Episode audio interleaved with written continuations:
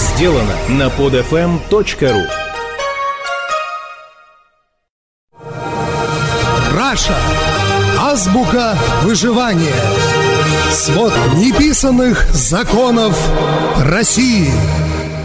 Итак, это программа «Раша. Азбука выживания». Я Хрусталев. Здрасте. Примерно в середине 2012 года в нашей стране не стало героя. Абсолютного и единственного героя всех времен и народов, суперзвезды Владимира Путина. На протяжении почти четверти века другого такого героя в нашей стране не было. Ну, то есть были, конечно, геройчики и герошунечки. Но вот так, чтобы безоговорочный, совершенный, для всех и навсегда.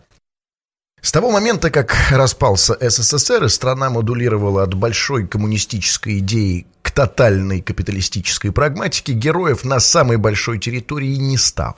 Совсем. Титаны исчезли, не выдержав перемены климата, с коммунизма на консюмеризм.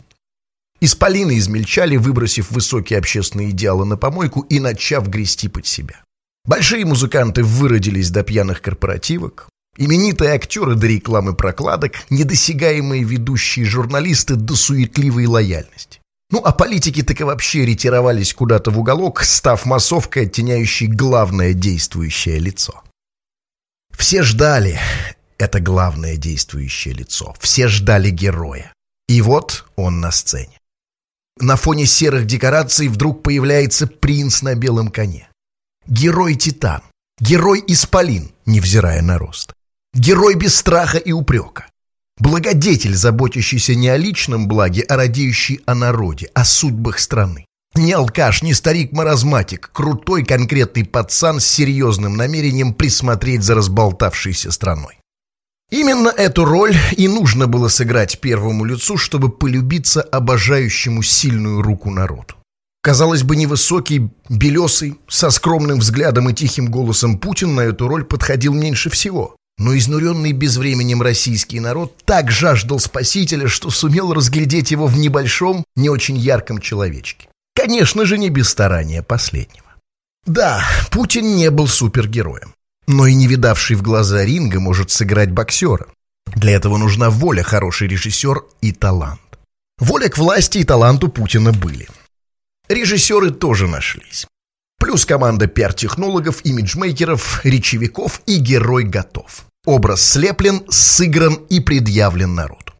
Год за годом актер все глубже погружался в образ мачо, все лучше входил в роль. Раз от раза экранный Путин становился все более мужественным, крутым, а образ все более живым и достоверным. И так длилось 12 лет. Но хороший актер тоже человек. Путин потихоньку дряхлел, морозмел, но благодаря мощному таланту, сильному режиссеру, нужным ракурсам и правильным мизансценам в глазах большинства по-прежнему оставался суперменом. Но, как известно, в жизни все меняется резко качественным скачком.